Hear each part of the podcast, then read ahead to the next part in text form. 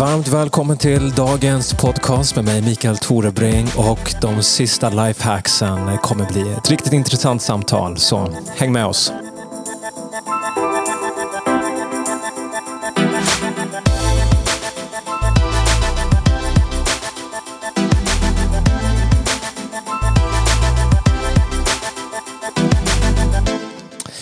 Yes, härligt att ha er med oss den här fredagen. Eh, hoppas ni mår bra. Jag mår bra för att jag har en väldigt god vän med mig i det här dagens samtal och det är ingen mindre än David Sundström. Väl, varmt välkommen. Tack. Berätta, vem är David Sundström? Eh, ja, jag är eh, trebarns eh, pappa, eh, gift med min underbara fru eh, Johanna. Eh, mina barn det är Noel, Julie och Bell. Jobbar på våran eh, kristna skola som eh, rektor. Eh, jag är även, ska man säga, aktiv, är väl en underdrift, här i församlingen. Och har varit det egentligen hela mitt liv. Jag är ju uppvuxen här. Så det här är mitt hem. De, min pappa brukar skoja att du är född här i foajén. Precis. det känns så ungefär. Ja. Nej, men det är kul att du är med oss, för du, du är ju... Framförallt så är du en väldigt nära vän till mig och du var också min första wow-ledare. Ja. Det kanske du har glömt bort? Nej, absolut inte. Hur skulle jag kunna glömma det? jag har ärrat dig. Ja, jag minns att vi låg och brottades på golvet nere i kryptan när vi hade eh, cellgrupp som det hette på den tiden. Exakt, och nu sitter vi här. Så ja. det har ju hjälpt. Ja, brottningsmatcherna hjälpte. Precis. Nej, men jättekul att ha med dig här. Det här är ju, vi har ju haft en, en serie nu eh, med några avsnitt där vi har pratat om vad vi kallar för lifehacks. Och det är ju utifrån fem olika prioritetsområden som vi tror, har man dem här på plats så, så har man, liksom, man har framgång. Man, man lyckas i sitt liv och inte bara för att de är bra i sig, utan vi tror att det är också en biblisk princip i de här eh, prioritetsordningarna. Och den första är ju då först och främst vår relation med Gud som vi täckte i första avsnittet. Sen är det våra personliga liv. Sen är det vår familj. Och sen så är det vi ska prata om idag, och vi kommer slå ihop de här två sista områdena och det är tjänsten och det är arbetet. Och då kan man undra, vad är tjänsten? Är det att jag ska ut i armén och, och strida? Eller, eller vad innebär det? På ett sätt kanske det är så. Men men det här är i alla fall fem olika områden och idag så ska jag och David prata om tjänsten och arbetet. För du David, du är ju mitt i de här två olika områdena på olika sätt. Och, men jag tänkte bara att vi skulle börja med att bara definiera vad, vad är tjänsten? Vad innebär det att tjäna? Tjäna Gud, som det betyder. Mm. Först vill jag bara, jag vill bara säga att de här tidigare avsnitten verkligen betjänade mig. Det har varit så intressant att äh, återigen liksom gå in i de här ämnena och fundera över de här fem prioritetsordningarna. Och de är så otroligt viktiga och de går in i varandra så mycket. Det märker man så fort man börjar liksom fundera i de här termerna och, och eh, liksom hur de påverkar ens liv. Så, mm. så, så, inser man hur viktiga de är. Men eh, tjänsten, det, det handlar mycket om det vi gör eh, för Gud. Eh, kanske i, först och främst i och via församlingen. Mm. Eh, och det kan vara eh, olika områden man får ansvar för i en församling. Som wow-gruppsledare till exempel. Det kan vara som i mitt exempel då så är jag aktiv i vårt lovsångsarbete. Men det kan även vara om man tillhör serviceteam eller man gör olika saker i församlingen. Mm. Och, och, det kan ju också såklart vara kopplat till den kallelse man har. Till mm. exempel om man är pastor eller evangelist eller mm. olika saker. Så det, det, kan vara väldigt mycket eh, och det, det, är svårt att ringa in det med bara en mening. Exakt. Eh, det, men det, det, det vi gör för Gud. Ja, precis. Och, och det är som du säger, det, det är väldigt brett och det är väldigt stort. Och jag tycker att när jag förberedde inför den här podcasten tycker jag att det, det är så stort och det kan vara svårt att verkligen eh, sätta ord på, på allting vad det innebär. Men det var det jag tänkte att vi skulle börja med att kolla på. För tjänsten kom ju på plats nummer fyra i den här prioritetsordningen. Och man kanske känner så här, jag vill tjäna Gud. Jag vill göra någonting för Gud. Vart börjar man någonstans? Ja, jag tror att eh, det, det, kan vara eh, ett misstag ibland att tänka att, att tjänsten är någonting frikopplat från de andra prioritetsordningarna. För jag tror inte att det är så. Utan jag tror att vi tjänar Gud i vår familj. Jag tror att vi tjänar Gud i vår personliga relation till honom. Eh, Vi tjänar honom eh, alltså, i våra egna liv. Vi tjänar till och med honom på vår arbetsplats. Oavsett om det är en profan arbetsplats eller om vi jobbar i en kyrka. Eh, Vi, vi kommer aldrig ifrån så att säga, tjänsten. Utan det är nog ett misstag många gör. Att, att eh, de tänker kanske att de är i tjänst en söndag. Till exempel på en gudstjänst när de är där och hjälper till på något sätt. Men jag skulle vilja att man, att man eh, eh, ska man säga, lyfter blicken och breddar perspektivet här och tänker att jag är alltid i tjänst. som, en, som en scout eh, som säger alltid redo. Att man har den attityden och tänker att vad jag än gör, för det är också bibliskt. Ja. Allt vi gör, det gör vi för att tjäna Herren. Eh, ja. Ja, nej men superbra. Det är verkligen sant. Att, eh, det är det som är grejen med de här ordningarna. Att de är inte liksom, det är inga olika kategorier utan de är ju ett. Och de är ju liksom sammankopplade till varandra. Ja. Ehm, men om vi eh, kollar lite på, vi ska prata om, eh, om eh, tjänsten och arbetet idag. Liksom, och om vi kollar på deras relation till varandra, liksom, hur, hur skiljer sig tjänsten och arbetet? Liksom? Det, de, vi pratade om det här precis här innan, de sitter ju liksom ihop på något sätt. För att arbetet handlar inte om att bara gå till ett ställe och få pengar och sen gå hem. Utan det, det är precis som du säger, vart vi än är så tjänar vi Gud. Um, kan inte du bara prata liksom lite kring det? Liksom? Hur, hur, kan vi tjäna på vårt arbete? Ja.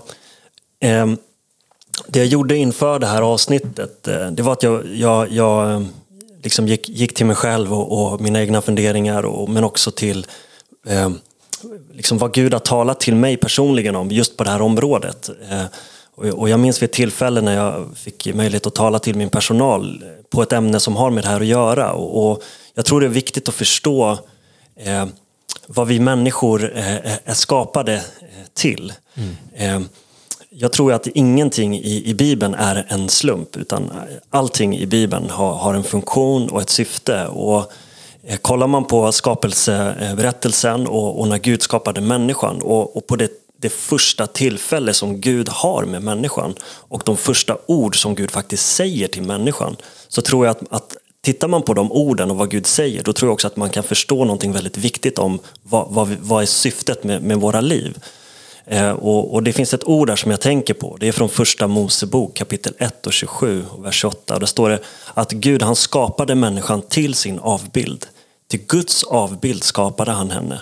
Till man och kvinna skapade han dem. Och Gud välsignade dem och sa till dem, var fruktsamma och föröka er. Uppfyll jorden och lägg den under er. Råd över havets fiskar, himlens fåglar och alla djur som rör på sig på jorden. Så det vi ser här det är att Gud skapar oss till tjänst. Han skapar oss för att vara fruktsamma, för att vara aktiva, att vara kreativa, att handla och agera. Han skapar oss för att tjäna och för att arbeta och det finns något väldigt fantastiskt i det. Jag tror att problemet med vårt samhälle idag det är att människor lever inte för det här utan de lever för eh, vilan. De lever för helgen. Det är målet med deras liv. Måndag morgon, så det första de tänker på det är fredag eftermiddag där de kan stämpla ut liksom och gå in i helgen, gå in i vilan. Och jag tror att det finns någonting ganska tragiskt i det. Att, att människor, det har blivit som någon sorts, eh, det, det har blivit felbetonat det här med arbete. Eh, Det, det ska inte vara någonting negativt. Det ska inte vara hell- heller någonting som bara dränerar oss. Utan det ska också ge oss kraft. Verkligen. Att vi får eh, vara skapade till hans avbild. Vad, vad innebär det? Jo, Gud själv är ju kreativ. Han är ju allting skapare. Han är aktiv. Gud är inte passiv. Och det ska inte heller vi vara. Nej. Så att när vi talar om tjänst, när vi talar om arbete, då är det också en facett av vad Gud själv är. Eh, Jag tror, tycker att det är väldigt intressant. Och, och det jag skulle vilja säga det, det är att vi inte skapade först och främst för vila utan vi skapade för att vara aktiva, för att tjäna, för att arbeta. Och när man byter det perspektivet och, och, och tänker att det är så, då blir, det finns också en frihet i det. Eh, För vi behöver inte liksom vara slavar under det här tänket hela tiden. Att, Nej. och vad jobbigt allting ska vara och vad jobbigt det ska vara att arbeta. Utan det finns något fantastiskt med det. Eh, ja. Så, så otroligt bra. Och jag tänkte innan bara vi går in i, i själva liksom arbetsvärlden så tänkte jag att vi skulle bara stanna upp lite här vid vid den fjärde prioritetspunkten. För precis som du sa, att tjäna Gud gör vi på alla områden, men vi tjänar också Gud i församlingen. Och du har ju tjänat Gud i församlingen sedan du var väldigt ung. Som jag sa, du var ju min wow-gruppsledare när du var, hur gammal var du? 15? Jag var, ja, jag var nog 16, 17 någonting. 16, precis. Ja. Men du har lett lovsång och mm. Du har varit engagerad och gjort allt möjligt. Liksom. Och kan inte du bara berätta din resa, hur du började tjäna i församlingen? Liksom, vart började du någonstans? Absolut. Jag tror att min första, liksom, mitt första möte med att vara aktiv och inte bara en deltagare om man säger så i, i församlingen. Det var nog när jag började i barnkören. Och jag var säkert fem sex år gammal då. Mm. och eh, jag minns att på en gång så, så, så fascinerade det mig. Mm. Att få vara med, att få vara delaktig men också att få ge vidare. Jag, jag upptäckte glädjen i det.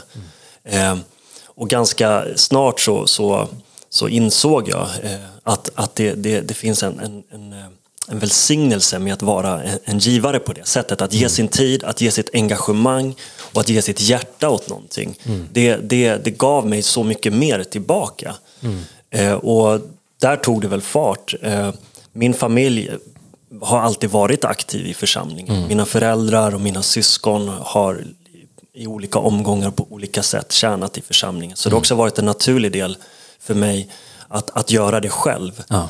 Eh, och som sagt, det började i barnkören men jag har även varit aktiv i ungdomsarbetet när jag växte upp som ungdom. Eh, um, aktiv i, i lovsångsarbetet som ungdom, kom med i ungdomskören mm. och senare i kören varit med på julkonserter. Jag har städat kyrkan, jag har ja, blev tidigt en wow-gruppsledare så fort vi egentligen gick in i visionen så mm. var ju det min dröm och, och ja. ganska snart där så, så, så blev jag också en wow-gruppsledare. Ja. Eh, vid 2003 där någon gång. Och eh, ja, eh, på den vägen är det. Och jag har egentligen aldrig liksom sökt en position eller sökt eh, ska man säga, någon sorts status eller sådär. Det, det har varit helt oviktigt. Utan det viktiga för mig det, det har fått vara att få, få, få tjäna. Och jag har aldrig bett om liksom, nya eh, ansvarsområden eller sådär. Utan jag har egentligen bara tackat ja när, mm. när, när man har frågat mig om, om, om jag vill göra någonting. Liksom. Ja. Vill du hjälpa till här? Vill du hjälpa till här? Och då har jag ja. sagt ja, absolut, självklart. Liksom. Och sen har Gud själv öppnat de dörrar han har öppnat. Precis. Eh, och, och det, det har varit fantastiskt att få göra den resan. Och jag kan inte heller berömma mig själv av det på något sätt. Utan det, är, det är Gud som har öppnat de dörrarna. Precis. Jag har inte varit liksom, ute efter att, att jaga det. Liksom. Nej. Utan för mig det viktiga har varit att få, få ge de gåvor jag har i ja. församlingen eh, och få välsigna församlingen. För att jag upplever ju att församlingen har välsignat mig så mycket. Den har varit min trygghet och min tröst under många och långa perioder som har varit väldigt jobbiga. Mm. Både i min familj men också i mitt eget liv. Ja. Ja, så att, att tjäna Gud det är liksom eh, det är så nära kopplat med, med min person och den jag är. Mm. Eh, och det, det, kommer sig helt naturligt. Eh, som, som bara en, en, en, eh, ja, som en naturlig del av, av ens liv. Mm. Nej, men det, det är det som är så viktigt tror jag att lyfta kring den här punkten för att församlingen är ju, tillhör inte någon pastor. Liksom, och det är inte någon pastor som bygger en församling utan det är ju vi som bygger kyrkan. Ja. Och, och, att vi liksom inte är passiva utan att precis som du säger att man kommer med det man har. Ja. Um, och det tror jag också är så viktigt att uh, innan, man, innan vi går in liksom på arbetet och vad vi drömmer om och vad Gud kanske har kallat ut, oss ut för arenor så liksom att man kan tjäna församlingen både praktiskt som du nämnde liksom, Ja. Men även den andliga tjänsten, att, ja. att leda människor och, och, och vinna människor. Eh, det är ju också en av de, eh, liksom det som Gud har kallat oss till att göra. Oavsett om vi är börsmäklare eller artister så är vi ju alla kallade att, att vinna människor. Matteus 28, gå ut och göra alla folk till lärjungar. Ja. Um, så att... Man brukar ju säga att, att, det finns, eh, att kallelsen är på två nivåer. Mm. Dels en generell kallelse som alla kristna har fått, som är missionsbefallningen, precis som du säger. Mm. Jesus han säger att, att vi, vi ska göra alla folk till lärjungar. Det är ju ja. en generell kallelse. Det gällde inte bara hans tolv liksom, eh, apostlar eller lärjungar, utan det gäller ju alla kristna. Precis. Sen så tror vi också att, att Gud har en specifik kallelse för var och en. Mm. Eh, och, och, varje person har en unik uppgift, har, har ett unikt syfte. Eh, som, som inte bara innefattar missionsbefallning utan som kan vara mycket mer konkret än så. Som kan gälla mm. en person som ska vara på en viss plats i samhället. Precis. En person som ska vara i näringslivet eller inom politiken eller i mm. utbildningsväsendet eller på olika arenor. Det kan till och med vara såklart att, att, man, ska vara, att man är kallad till att vara pastor eller ja. Ja, evangelist eller något i den stilen. Exakt. Och du, du medan du, du är lovsångsledare och du är wow-ledare, du är också en, en, del av ledarskapet i den här kyrkan. Men så samtidigt är du ju rektor också. Och mm. du eh, brinner ju för skolvärlden och för den unga generationen. Ja. Kan inte du bara berätta liksom hur, hur hamnade du där? Ja, det är också en historia i sig. Eh, jag tror inte att det var någonting som jag planerade, om man säger så, när jag växte upp, att jag skulle bli rektor. Det fanns inte alls på kartan. Jag minns att jag ville bli arkeolog. Jag hade ja. kollat för mycket på Indiana Jones tror jag. Samma här. Sen, sen, upptäckte man att det var inte riktigt, riktigt det det innebar att vara arkeolog. ja, I alla fall så, nej men jag, jag, jag har alltid trivts i skolan. Eh, skolan eh, mina, båda mina föräldrar har jobbat inom skolan. Mm. Eh, och, och, det brukar vara så att, att sådana här liksom, eh, drömmar kanske går i arv på ett sätt. Mm. Eh, men båda, båda mina föräldrar har alltid jobbat med barn, eh, haft barn på sitt hjärta, mm. jobbat i, inom skola, jobbat inom församlingen med, med barnkyrka och så vidare. Eh, så det finns liksom i familjen om man säger så. Mm. Men när jag själv tog studenten, då gjorde jag först eh, lumpen ett år. Och efter det så tog jag ett jobb. På, jag jobbade i en mataffär. Och jag minns första dagen som jag klev in på den här mataffären och, och pratade med en kollega han var då kanske 30 år och då liksom, han presenterade sig för mig och, och, och sa det liksom, ja men jag är 30 år gammal. Eh, jag har jobbat här sedan jag var 15 år gammal. Mm. Det är alltså halva mitt liv. och han såg ganska deprimerad ut när han sa det och sen gick han. Liksom. Och jag minns att i den stunden så lovade jag mig själv att eh, jag ska inte hamna där. Utan jag ska ha en plan för mitt liv. Jag ska, jag ska ja. satsa, jag ska utbilda mig och det här ska inte vara den platsen liksom, där, jag, där jag slutar. Om man säger så. Så att eh, ganska snart därefter så, så, så liksom, jag började be och fundera över men vad är det jag vill göra, vad är det jag vill satsa på? Och då, jag tänkte mig själv liksom i många olika sitser och, och tänkte, men skulle jag passa i den här delen? Skulle jag passa här, kanske på en sån här arbetsplats? Mm. Och men jag liksom återkom till skolvärlden och jag, och jag kom underfund med att men jag trivs i skolvärlden. Det är ju någonting som som jag känner mig hemma där. Mm. Eh, och, och, då började jag fundera på men jag kanske ska bli lärare. Och en av mina bröder han pluggade till lärare och valde sen att bli präst. Men, men eh, jag minns att det här att när han började plugga till lärare, att, att det också det, det, det fångade mitt intresse en del. Så jag tänkte men jag, jag söker in till lärarhögskolan. Mm. Så jag gjorde det och eh, kom in. Eh, och utbildade mig till lärare. Så att jag, jag gick fem år på universitetet där och utbildade mig till lärare i svenska och religion. Eh, och eh, efter det så, så fick jag ett jobb på vår kristna skola och mm. jobbade som lärare i flera år. Eh, och ganska snart så fick jag mer ansvar där på skolan och, och till slut fick jag också frågan om jag ville bli biträdande rektor och påbörja en rektorsutbildning för att en dag kliva in som huvudrektor. Mm. Eh, och på den vägen är det. Det är den resan jag har gjort. Eh, och det är samma sak där, det är inte någonting jag har frågat efter eller så, utan jag, jag, har sagt ja. ja. och, och, tagit utmaningarna som jag har fått. Eh, om det är någonting jag älskar så är det utmaningar. Att utmana mig själv, att pröva nya saker. Och, och ja, så det, det, är på den vägen det är. Och, och det, det, är min största glädje. Jag, det är otroligt sällan, kan jag ärligt säga, som jag tycker att det är jobbigt att gå till jobbet. Mm. Eh, jag älskar mitt arbete. Eh, och även om det kan vara svårt, även om det kan finnas stunder eh, liksom, där man funderar på, har jag hamnat rätt och sådär, så, så älskar jag det mm. till hundra procent. Fantastiskt. Men, men jag tror det är många som frågar sig, så här, vad är jag kallad till att göra? Vart ska jag vara? Man kanske inte vet, man kanske hur, hur gör man liksom för att ta reda på det där? Vart ska, jag, vart ska jag vara? Vad ska jag göra? Ja, det är en otroligt bra fråga. fråga. Det är en väldigt viktig fråga och jag tycker att det är någonting som man verkligen ska lägga tid på att försöka undersöka. Mm. Eh, det, det, första man måste göra såklart är att man måste ha en relation till Gud. Mm. Eh, det är ju han som vet. Mm. Det är inte någonting som man själv bara spontant ska upptäcka. Utan att jag liksom kom in på den banan, det, det låg mycket bön. Mm. Mycket liksom Guds ord mm. i det. Det var inte bara någonting jag fattade, ett beslut jag fattade själv, utan jag frågade verkligen Gud. Sen tror jag att man kan också överdriva det här. Mm. Och det blir nästan någon, någon sorts prestationsångest kring det här. Liksom, att mm. man ska uppleva som att Gud kommer ner som en ängel och säger det här och nu mm. gör så här. Liksom. Och jag tror ja. inte att det är riktigt så allvarligt. utan eh, Man måste också lita på Gud och, ja. och, och, och, lita på att de drömmar som han har lagt ner igen, ja. eh, eller som han har, är faktiskt är nedlagda av honom. Mm. Eh, så att jag tror att det, det A och O här, det är att leva nära Gud. Ja. Att fråga honom, söka honom och, och, och våga testa. Mm. När jag sökte min lärarutbildning, det var inte så att jag hade fått det i eldskrift, liksom, eller skrift på en vägg liksom, med Guds hand. Utan jag, jag, jag, vågade gå på min inre röst, på ja. den här, det här tilltalet eh, och det visade sig vara liksom riktigt. Ja. Men det hade lika gärna kunnat visa sig att ah, men det, det, var min egen tanke bara. Då hade jag kunnat göra något annat. Så ja. man, man behöver inte heller låsa sig vid att det måste vara 100 procent. Utan... Nej, men precis. Och jag tror min erfarenhet av det här, liksom, det, det värsta man kan göra är att stå still. Ja. För att liksom, jag tror att även om du jobbade på ICA där så tjänade det till att du fick någonting som gav dig erfarenhet. Ja, verkligen. Som tog dig vidare. Ja.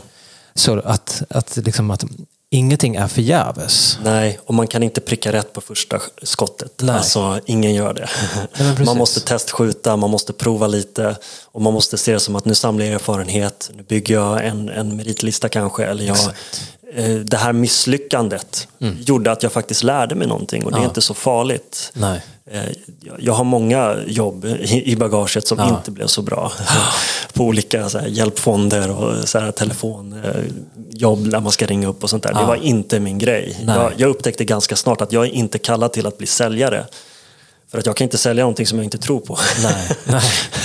så att eh, eh, ja, i alla fall, så var inte rädd för att ta några jobb. Var inte rädd för att pröva dig fram. Alltså man måste få göra det. Och, och se varje erfarenhet som, som positiv, även om, även om det inte gick så bra. Ja. Det, det är inget farligt. Nej. Nej.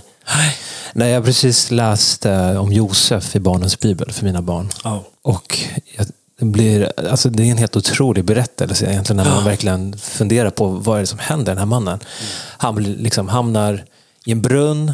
Han hamnar i hos Potifar, blev falskt anklagad i fängelse. Med, med alla de här erfarenheterna tog honom till slut till sitt Destiny, liksom. Ja. hans öde. Att vara i palatset. Josef hade så många tillfällen att ge upp och mm. ingen hade klandrat honom för det. Nej. Hade han gett upp i brunnen, ingen hade klandrat honom. Hade han gett upp när han blev såld till slav, ingen hade klandrat honom. Nej. Eller när han blev falskt anklagad, ja. ingen hade klandrat honom. Exakt. Han hade så, eller i fängelset, ja. men han valde att alltid ödmjuka sig och lita på Gud och göra sitt bästa i varje tillfälle. Exakt, och alla de här erfarenheterna gjorde att han blev redo för det han väl skulle förvalta i slutändan. Ja. Så det, jag tror också det är så viktigt. Ibland så kan man, man kan känna sig att det här monotona, kanske, varför är jag här? Varför gör jag det här? Men precis som du sa i början, att det handlar om att vi tjänar Gud oavsett vart vi är ja. och vad vi gör. Och att eh, vi har ju läst, nu i vår WOW-grupp har vi läst den här boken Heder. Ja. Som är helt fantastisk. Ja, det är en fantastisk bok. Som liksom handlar om att hedra Även om man har en dålig chef. Ja. Att man visar den personen respekt, man baktalar inte den personen. Nej, precis. Uh, så jag tror det här, det här är så viktigt att, att förstå att det, det vi gör nu kan kännas litet i sammanhanget, men hur vi förvaltar det, det är hur vi kommer få kunna nå nästa steg ja, i också, våra liv. Också lita på att Gud kan vända allting till ens fördel. Exakt. Det, är det Josef avslutar med att säga till sina bröder när hans pappa har dött. Ah. Och de är rädda för att Josef nu ska vända sig mot dem och säga ah. nej, det ni menade som ont mot mig, det har Gud valt att, att, att vända till någonting gott. Ja. Och Det visar också att Josef faktiskt litade på Gud under hela den här resans gång. Jag tror att det är det man måste göra. Exakt. Men upplever man att man är fast i ett hamsterhjul, ja. då kan man ju faktiskt byta jobb. Ja. alltså man måste inte heller... Nej. Eh, det finns någonting, man kan hamna i det andra diket här, där man bara väntar på att någonting ska hända. Och jag tror att det behöver man inte heller göra. Nej. Man kan, då får man ju testa någonting nytt. Precis, men exakt. Ett, ett bra sätt är ju att gå bibelskola. Ja. För att faktiskt, jag brukar alltid säga till varje klass vi har varje år, liksom, du, du behöver inte veta vart du ska. Det viktigaste är att du är på väg dit du ska. Ja. Och det gör man genom att man förbereder sig. Ja. Man, alltså, har du inte någon plan, gå en utbildning. Ja. Har du inget jobb, skaffa ett jobb. Börja från botten och bygg dig upp till toppen. Alltså, Ja. liksom att vi inte låter oss begränsa oss på något sätt. Nej. Men det, det är precis som du sa, det handlar ju om prioritetsordningen. Har vi vår relation med Gud på första plats, Ja. då kommer vi inte kunna hamna på fel plats. Nej, jag tror, jag tror verkligen inte det. Utan jag tror att eh, alltså lever man nära Gud, då förr eller senare så hamnar man rätt. Ja. Eh, och, och Gud håller ju alltid sina händer. Och då, jag tror också man lär sig då att lita på att den, den plats jag befinner mig nu är kanske en transportsträcka för nästa eh, liksom anhalt eller nästa steg i mitt liv. Exakt. Man, man måste också vara öppen för det. Ja. Man måste våga ta chanserna när man får dem. Precis som jag sa, jag, jag älskar utmaningar. Att när, när man får en utmaning, säg ja. Ja. oavsett, oavsett hur du känner, säg ja, ta den. Liksom. Om du såklart känner att det, är- att, det, att det är Guds vilja. Verkligen, verkligen. Nej, men jag har faktiskt en kille i min wow-grupp eh, som heter Filip. Eh, jag tror inte, det är nog inte hemligt att jag berättar vad han heter. Men han, han, i slutet av förra året så um, kände han att han kände sig lite frustrerad. Han visste inte riktigt liksom vad han... Eh, han hade en dröm. Liksom. Han, han kände i sitt hjärta att jag vill bli lärare. Och eh, nu berättar jag hans story, han får berätta den själv någon gång. Men han, han bestämmer sig för, jag, jag kollar så här eh, med eh, komvux, så här, kan jag hoppa på och plugga upp de här betygen? Och han ringer upp dem och det är sista dagen man kan anmäla sig. Hon säger du behöver hoppa på imorgon för att plugga upp de här betygen. Och han hoppar, han bara, eh, liksom, hoppar på de här eh, för att plugga upp de här betygen. Eh, pluggar upp dem under hösten, söker in till lärarhögskolan och han är på reservplats nummer ett. Ja. Och han säger, ja men då, ja, men då kan vi fira, liksom. jag kommer komma in. Men sen så bara går veckorna och uppstarten kommer och han hör, han hör ingenting. Liksom. Han får inte den här platsen. Men då kommer han liksom till slutet av sig själv och han bara ropar till Gud. Gud, du måste ge mig den här platsen. Liksom. Och, och han får den platsen samma dag. Wow. Och han ska bli eh, gymnasielärare nu. Underbart. Eh, och jag, liksom, att våga ta de här stegen, att bara kasta sig ut. Och, och liksom, jag tror också så här, han, det jag tycker var så starkt med hans berättelse var att han kom till slutet av sig själv och han, han ropade till, till Gud. Ibland så behöver vi komma liksom, till den här platsen där vi också bara säger, ja, men jag, jag, någonting måste ske i mitt liv. Liksom. Ja. Jag, måste, jag måste komma vidare. Jag måste komma in i det här som finns i mitt hjärta. Att våga liksom, ta det här steget, att påbörja den där utbildningen, bryta det här mönstret. Liksom. Ja. Ehm, Jag tror att en av de största hindren från oss från att komma in i vår kallelse, det är just bekvämlighet. Det är så lätt att bli bekväm på en arbetsplats. Det är så lätt att bli bekväm i, i liksom det man lever i just nu, även om man inte är nöjd med det egentligen. Så är det så lätt att bli bekväm och inte våga ta nästa steg på grund av bekvämlighet eller fruktan. Eller Exakt. olika sådana anledningar. Ja. Men där brukar jag tänka att jag, jag får aldrig låta fruktan eller bekvämlighet diktera mina beslut. Nej. Eh, Om, om jag väljer att säga nej till någonting, eller ja till någonting, på grund av fruktan och bekvämlighet, då kan jag vara nästan säker på att det är fel beslut. jag tror att det är en ganska bra tumregel faktiskt. Verkligen. Eh, För att eh, tittar man på hur Gud är och på hur Gud ledde alla stora gudsmän och gudskvinnor i Bibeln, så var det inte via bekvämlighet och fruktan. nej. Utan det var tvärtom. De var, de var tvungna att facea sina största, liksom, fa- eh, alltså det, det de var mest rädda för, det de liksom fruktade mest, det, det de tyckte var jobbigast. Och han ledde alltid ut dem, precis som du säger, på att, att ta det här steget på vattnet. Exakt. Så det, det vill jag verkligen uppmuntra folk att göra. Känner du liksom, ja, men, åh, det här, det, här liksom, det drar i mig, jag vill åt det här Mm. hållet. Gud, du känner att Gud håller på att mana dig att göra det.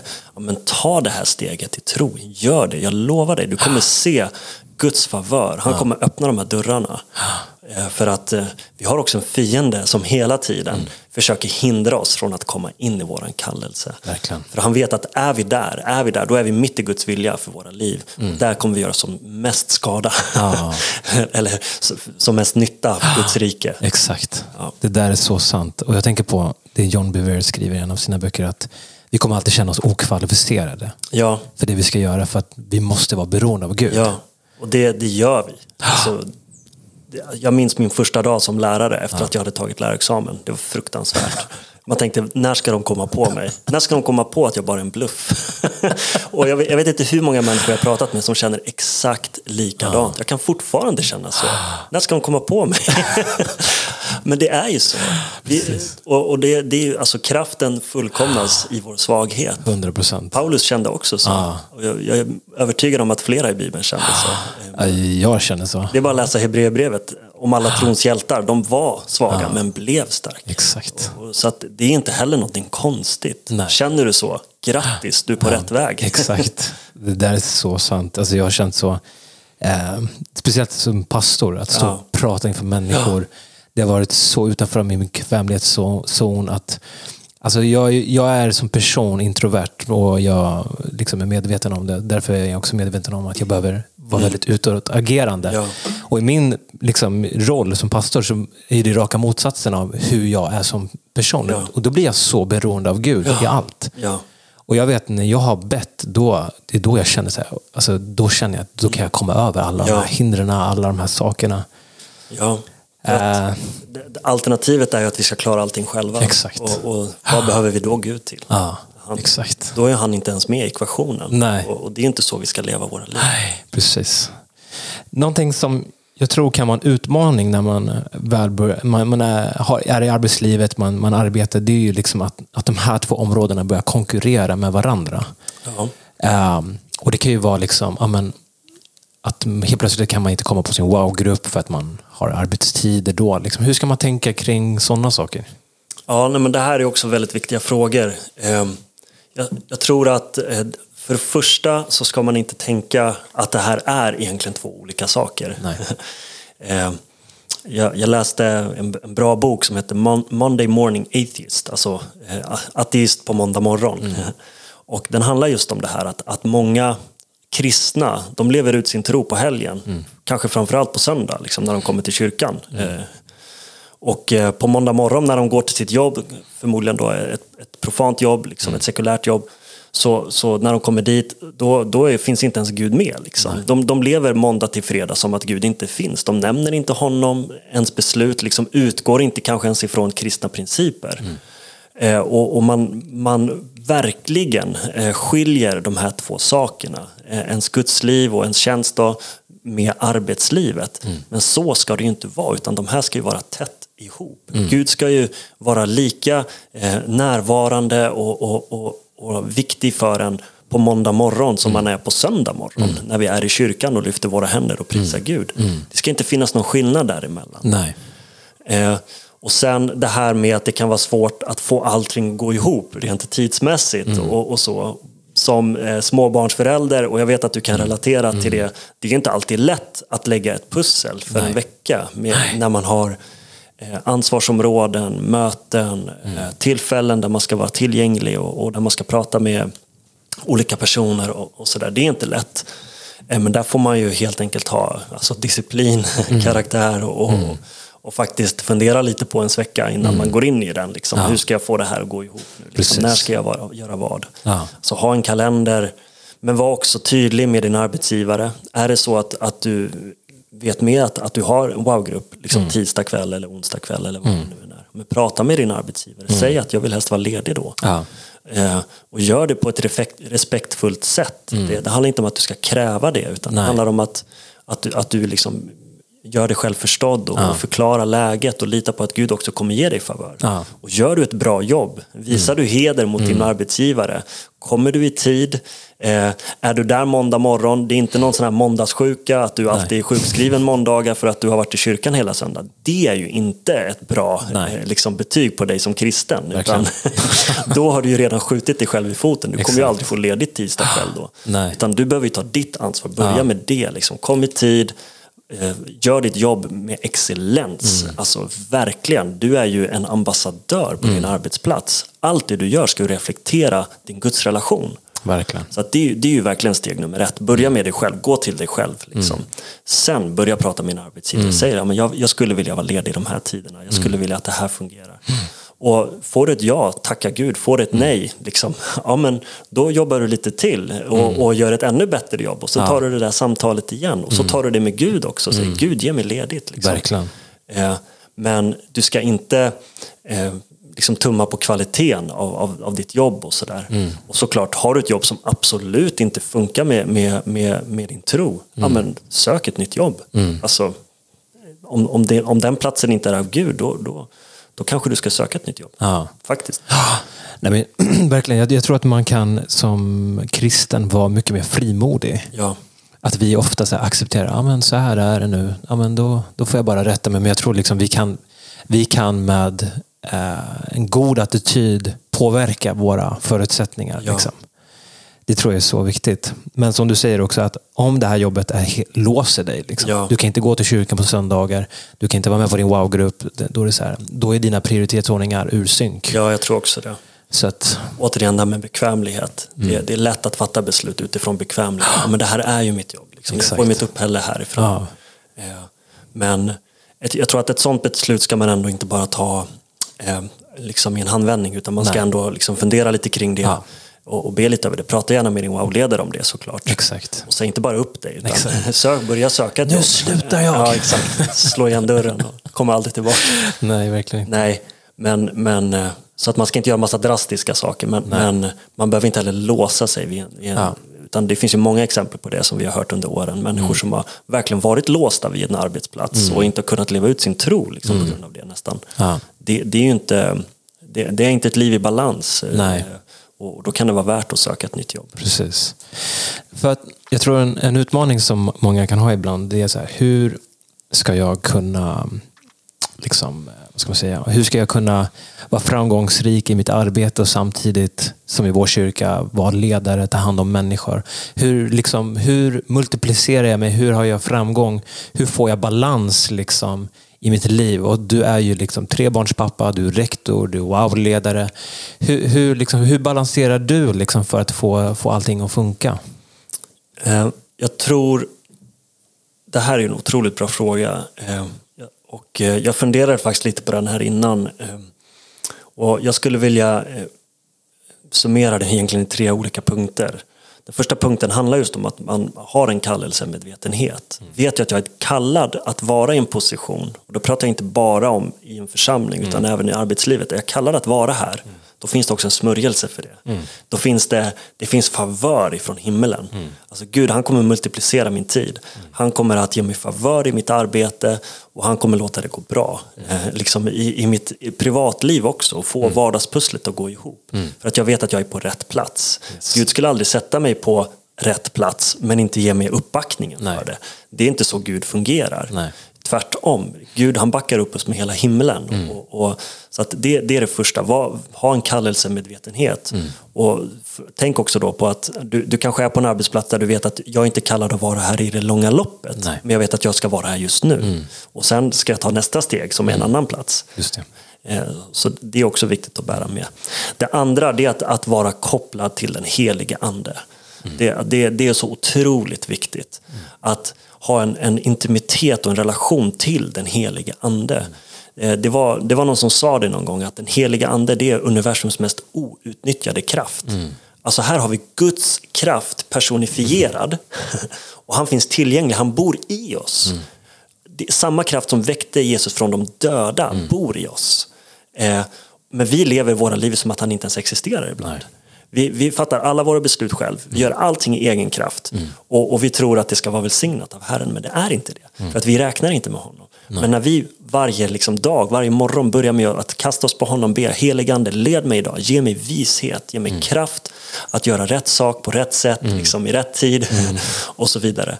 Och, och verkligen förlitar oss på honom och, och ha med honom hela tiden. Då får vi också styrkan att göra allting. Och vi hamnar inte i det läget där vi tar slut i oss själva. Nej. Och det sista kort jag vill säga om det här, det är att ha ett ord att stå på. Guds ord, det är det som, som bär oss genom alla svårigheter.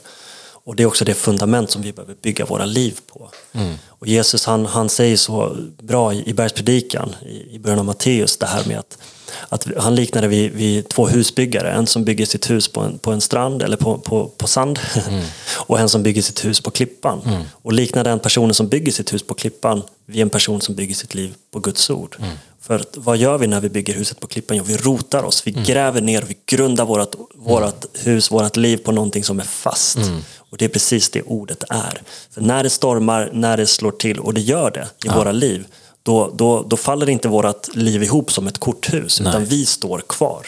Amen. Så att det, här, det här tror jag är tre viktiga punkter. Att ha en kallelsemedvetenhet, att veta att jag är på rätt plats, att leva nära, eh, i, synk med den helige Ande och att grunda sitt liv på Guds ord. Gör man det, då, då tror jag att då, då, då, är det, då är det inte mycket vi möter som vi inte kommer att kunna möta med, Nej. med seger. Ja. Sen, sen behöver man ju såklart struktur och, Ja. och, och, och så. Och där är vi olika skapade. Vissa är väldigt duktiga på det här. Mm. Vissa har det liksom medfött och naturligt. För andra är det jättesvårt. Eh, Men jag tror ändå att, att, att man har liksom en fungerande kalender. Vare sig den är analog eller digital. Ja. Men liksom, så att man har någon sorts översikt Ja. liksom, över sitt liv, över ens veckor, över alla stående möten, saker som kommer varje vecka och allt som man behöver lägga till ut, utöver Ja. det. Det är ju ett bra liksom, tips. Verkligen. Ha en fungerande kalender. Verkligen. Ja, men alltså, så bra punkter. Och speciellt, jag tänker också på det här du säger om, om att planera. Jag var så dålig på att planera när jag var yngre. Min mamma köpte kalendrar som var tomma år efter år. Ja. Men det är verkligen någonting som jag har, erövrat. Och liksom, vad kalendern blev för mig, det blev som en flaska. Förut försökte jag hålla vattnet i mina händer. Men Ja. plötsligt när jag började planera så blev det som att jag kunde hälla i vattnet. Ja. Min tid, alla möten. Och när man lär sig planera så får man perspektiv också på hur mycket tid jag har. Ja. Och helt plötsligt insåg jag att jag har faktiskt mer tid Ja. än vad jag kanske trodde liksom innan. Precis. Så att, alltså, ni som lyssnar, ta med er de här punkterna och, och verkligen, jag tror det är nycklar. Eh, för liksom, du är trebarnspappa, det är intensivt, du leder en skola med, hur många elever är det? 200 elever? 286 elever. 286, 300 nästan. Eh, så jag menar, eh, jag tror du talar verkligen utifrån erfarenhet när det kommer till de här områdena.